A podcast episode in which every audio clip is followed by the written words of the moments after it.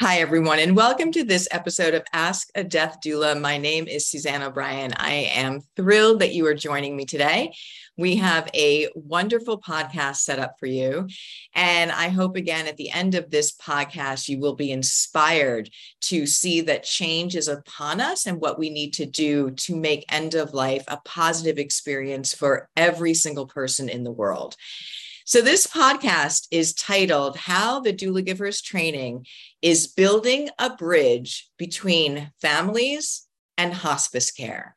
I want to share with you that and you're probably well aware of this that end of life is not going well for most people or as well as it could go. We need to change that. We only have one opportunity to have it go well. So let's start out with a few sobering statistics. Nine out of 10 people say that they want to be cared for at home if they become terminally ill, yet families usually don't know the first thing about how to do end of life care. So think about that nine out of 10 people, that's most people, and this was by a hospice Gallup poll in 1996. Every other survey and poll is the same nine out of 10. So that means that, and you can think about this yourself right now where would you want to be? if you became terminally ill. And most people would say home around their familiar surroundings with their pets and their animals and the things that they know. But most families don't have the skills today on how to care for somebody at the end of life, yet that's what we expect them to do. So we're going to get into the gap that is right now standing in the way of end of life being as good and positive as it could possibly be. So nine out of 10 people want to be at home. Then again, we have another thing that's in front of us. Death is the number one fear in the world, the number one fear. It used to be number two. Public speaking was number one. But because of COVID, if people before did not live with any awareness that end of life would be a part of our journey, because right now we've really removed it entirely from our awareness conversation, teaching, planning, all of it, then how do we again um, make a good end of life if we only have the awareness when it shows up as is right in front of us? It can't go well at that point. But because of COVID, now people are aware that not only is end of life going to be a part of our journey, we just don't know when it's going to show up. And it can be devastating. And sometimes it can happen to young people and very quickly. Planning ahead and having time and the awareness does so much for a positive end of life. Thinking about what you would want or not want, knowing what support there is and what support there isn't before we get to that space, in my opinion, is critically important to that positive end of life. And we're going to cover all that today. So, nine out of 10 people want to be at home. Death is the number one fear. So, these are what I call the elements that make the perfect storm of where we're having a death phobic society at this moment. And I understand it. The average time that somebody is on hospice services is about 14 days. Now, please hear that let that sink in for a minute. The average number of days that somebody is on hospice services is about 14 when hospice services are good for six months or less of a life limiting illness. The more time we have with that support, usually the better that end of life will go. When we have just a small amount of time, it's like putting band aids on something. There's no time to really have that journey. So, time is of the essence, not just at end of life, but all always. I want you to know the, the uh, importance of time in your life and how you spend it because it really is the most valuable commodity you have. It's unrefillable. We just don't know how much time we have, right?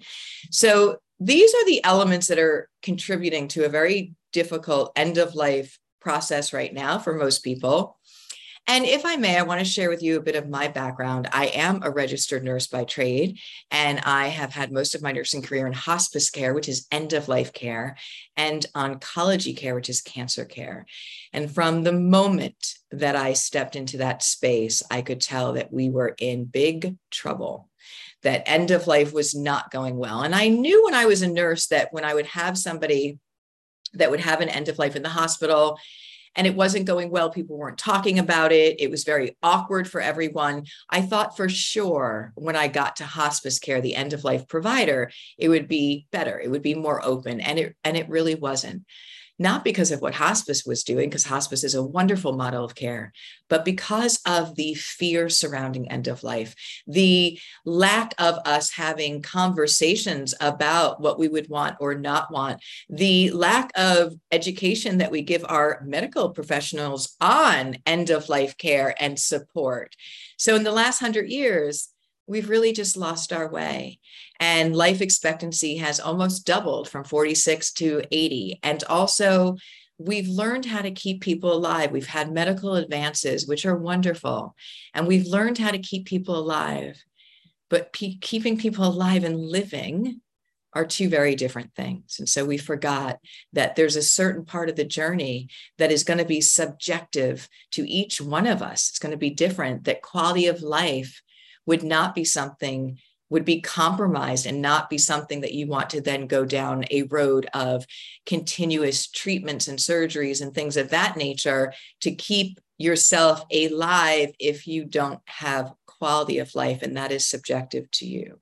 So we really need to think about this. And here's what I want to share with you is that death is not a medical experience. It's a human one and it's a holistic human one. And I want to share this that it can go so well and be one of the most sacred, beautiful experiences when it is a positive end of life. I have been privileged and honored to be with over a thousand people at the end of life at this point. And I have, unfortunately, on two hands, I can count them. But I have been part of some of the most beautiful end of lives. And when I saw the beautiful end of lives, I studied what were the elements that made it so. What can I teach others? Because we get one opportunity to have end of life go well. And if it does go well, we remember that in our hearts forever. And if it doesn't go well, we remember that in our hearts forever.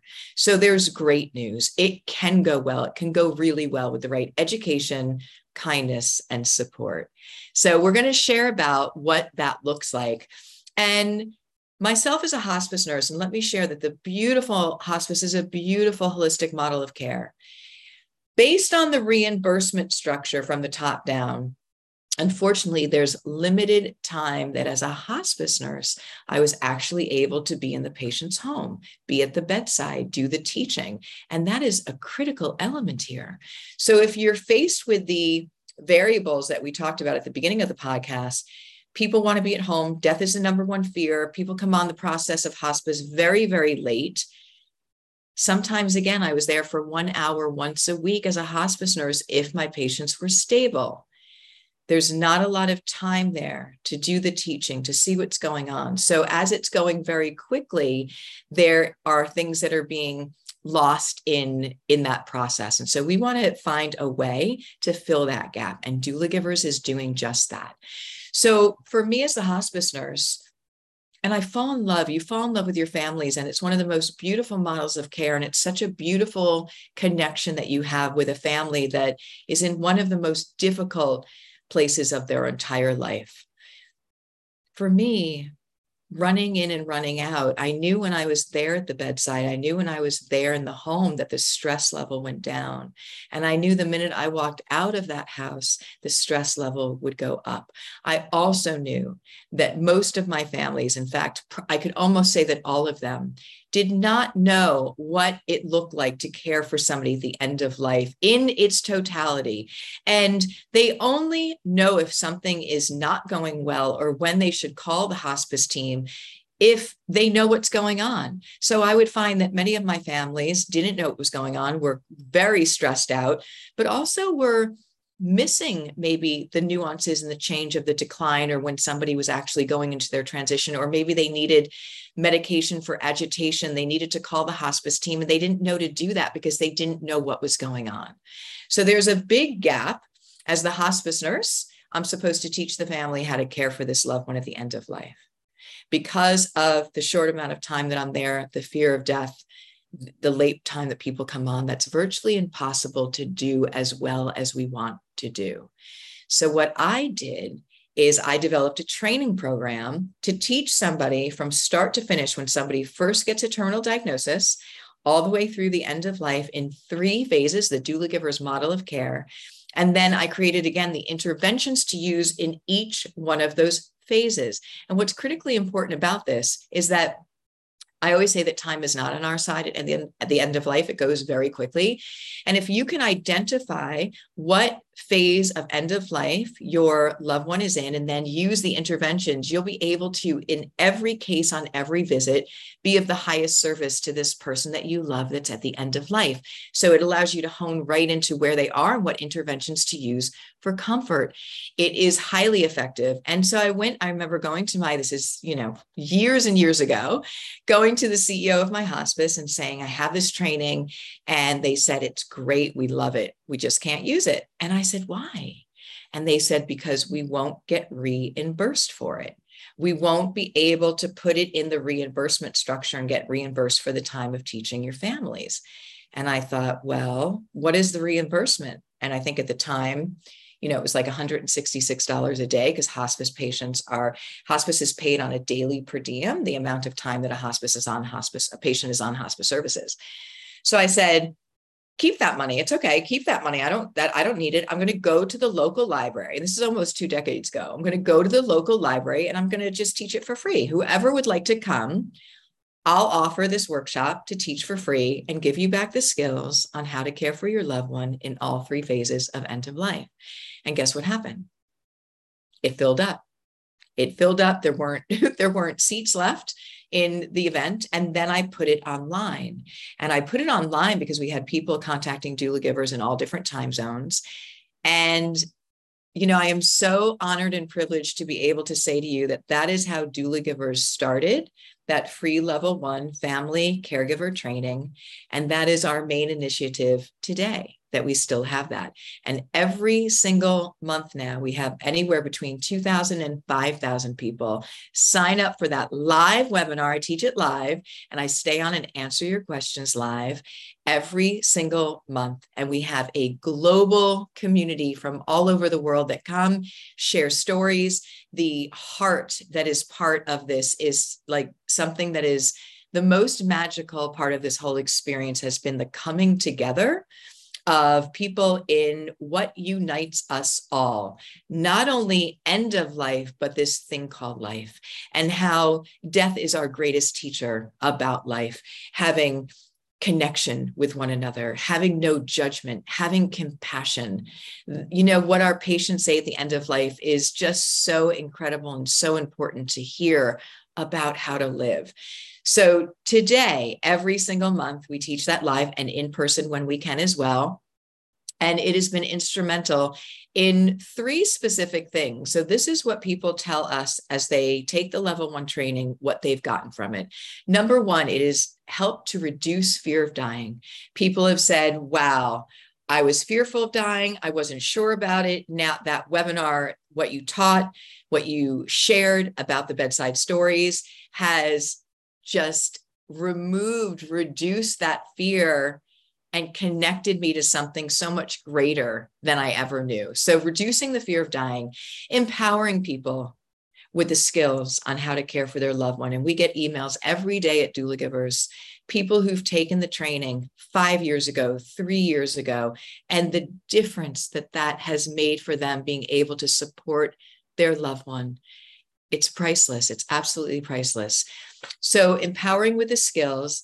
And then something that was a little surprising to me that people shared was the ability of this training healing grief grief from people holding on to parents end of life 40 years ago 30 years ago even a mother who who has their child had their end of life talking about them understanding now when there's this section that i talk about people the end of life speaking about i'm going home i'm going home.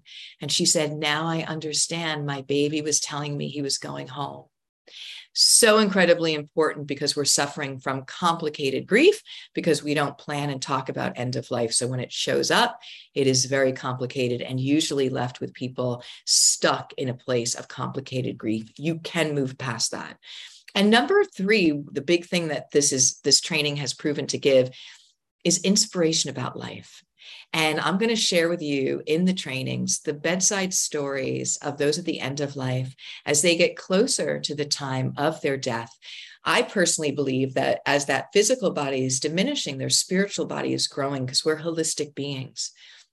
And there's one part in the journey that I talk about people getting their spiritual eyes or their spiritual wisdom. And I will tell you, if you have been part of a positive end of life, you will never look at life the same way in the best way. And what I noted early on with all of my different families is that people were saying the same things. At the end of life, they were talking about the same things, that everything in their life was a lesson for growth, for soul growth, that there's no judgment, that we're all connected, that everything is about love and unconditional love. So incredibly powerful, so inspiring about what does not separate us, but our biggest, our biggest learning and tool of what connects us all. So, getting back to that heart centered awareness in humanity, we've got to get back to that and let death be the teacher. How ironic, right? Let death be our teacher about how we are more similar than different and we should be there for each other. So, those are the things that people have talked about that they've walked away with this training and it's 90 minutes. A lot of times i'm on there for three hours sometimes four hours because we do live q&a at the end. And if you show up i mean we've had people that said that they set their alarm clock at two o'clock in the morning and i'm like i'll send you the replay but there's you know this wonderful spirit about being there live. And if you show up of course i'm going to stay on and answer all your questions. So it's really beautiful. So developing that training and giving it at the library and then putting it online. And again, this has always been free and will always be free. And at this point, I am honored to say that we've had almost 200,000 people register for that level one training from all around the world. And what an honor that is. It works in every setting because this is a non medical holistic training. So, this is again the piece that I want to share with you is that the model hospice is such a beautiful model of care. They have to abide by right the reimbursement structure to keep them afloat and we know without judgment that our medical system is very fragmented and that our medical staff is almost killing themselves in all areas of medicine, meeting the demands of so many patients of such a short amount of time with them all, with all that documentation. It is, it is unfortunately a very challenging space to work in, and the people that work in it are complete angels. So, what can we do to not only support patients and families, but support the hospice team as well and fill that gap. Well, the doula givers training is building that bridge and supplying that. So again, I'm going to always donate my time and come out here and use my platform and resources to be able to teach this level one training, to give you back the skills on how to care for your loved one in completion, start to finish hopefully before you ever need it, because that way you really absorb it. That way it really sinks in. You can ask questions.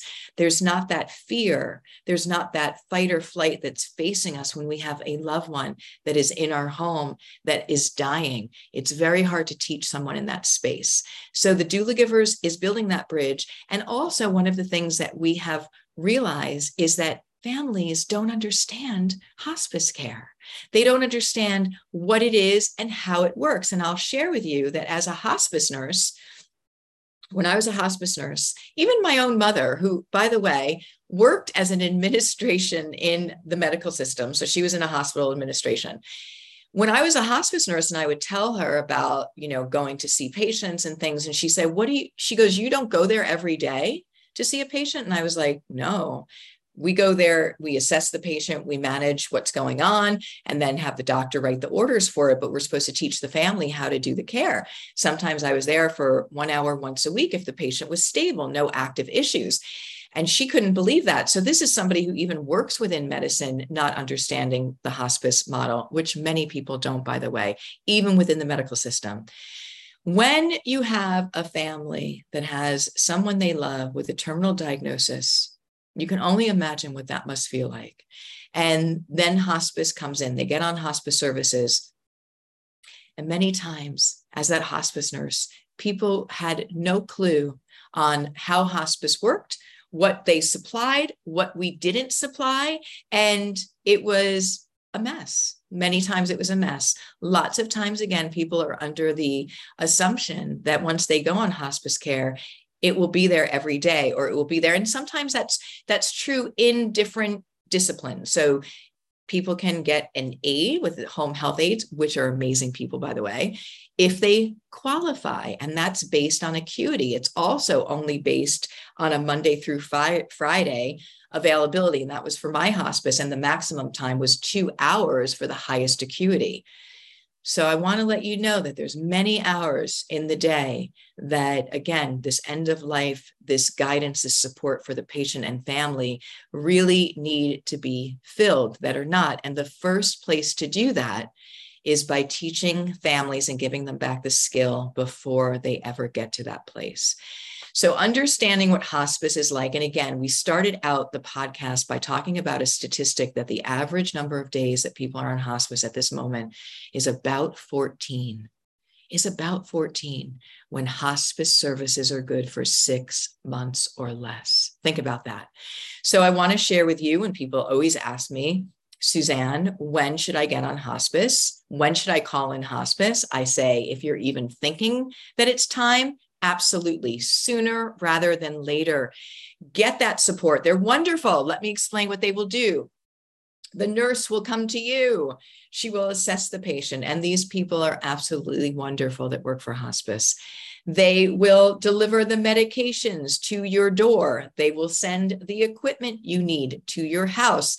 They have an on call nurse that in the middle of the night, if something's going on, you call that hospice. They can triage you over the phone. They can walk you through something, or they can send out a nurse that works overnight on call. How wonderful is that? Think about that. How taxing and how much energy it has been when people are usually going through something before they get on hospice services, going to doctor's appointments, having to run to the pharmacy, coordinate everything. Everything is done for you. It comes to you. They also have social workers. They also have chaplains. They have volunteers. They have aides.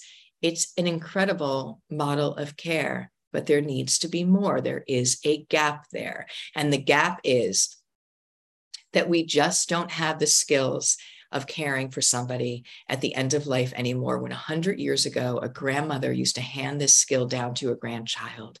People died at home. It was a natural part of the rhythm of life. Somehow we have completely removed that. And that removal is making end of life a thousand times more difficult for not only the patient, but for the family as well. It's time for that to change.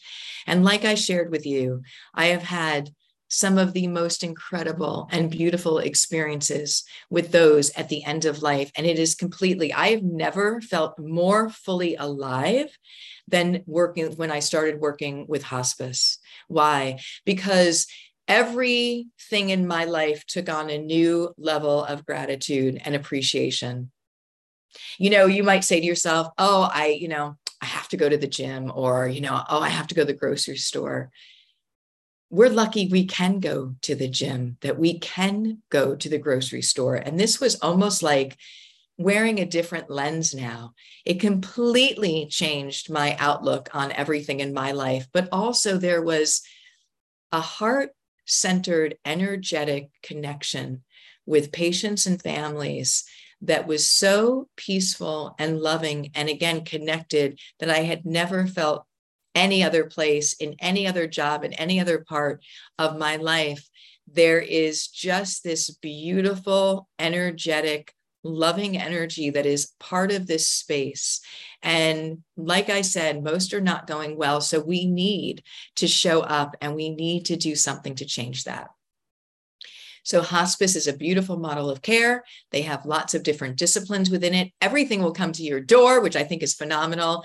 And of course, the services are good for six months or less if you have a life limiting illness. Use them, they're fantastic. And here's something so important to understand 80 to 90% of a positive end of life, 80 to 90% is based on planning ahead. And this is no matter what the disease process is. And the two things about planning ahead that were critical is number one, choosing what you would want or not want in an advanced directive form. thinking about what quality of life to you is and how you would want that to be at the end of life or what you wouldn't want at the end of life.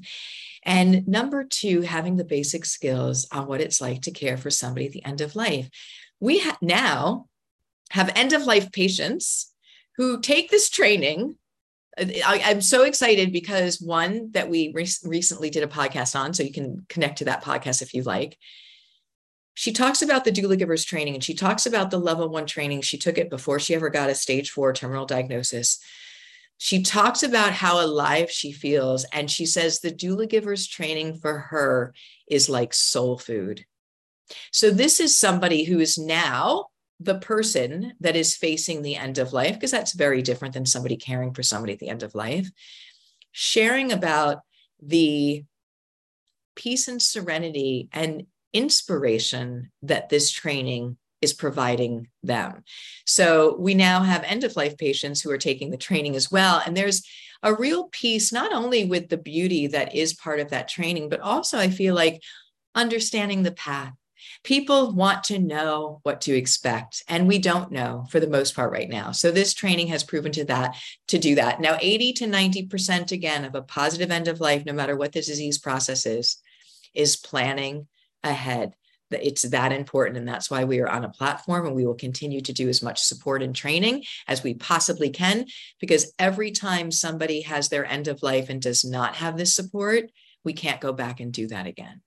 So 89 to 90% is a complete win in my book, and we're seeing it every single day.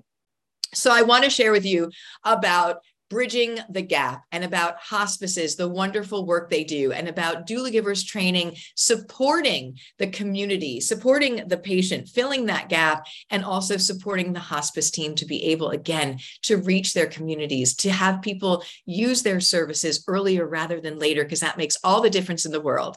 So I am so excited to share with you that on October 26 at 6 p.m. Eastern Time, I am presenting a keynote presentation for Hospice of Green Country titled Supporting caregivers of the dying. And I'm going to give tools and I'm going to share phases and I'm going to really hone into what everyone can use, no matter if they're medical professionals, caregivers, whoever you are, to support somebody at the end of life. Remember, time is not on our side. So we want to have these tools in our toolbox so that we can show up to be of the highest service, no matter where that person is in their process. So I am inviting you to join me in the, this training if you'd like to. This is a free live event and can be accessed from the comfort of your home. It is going to be on Zoom. It will also have CEUs available for licensed social workers. So this is going to be a phenomenal event. And again, more hospices are embracing the death doula, the doula giver. But for me and my organization and the vision that we have, that gap, that space that is between the family caregiver and the hospice care team.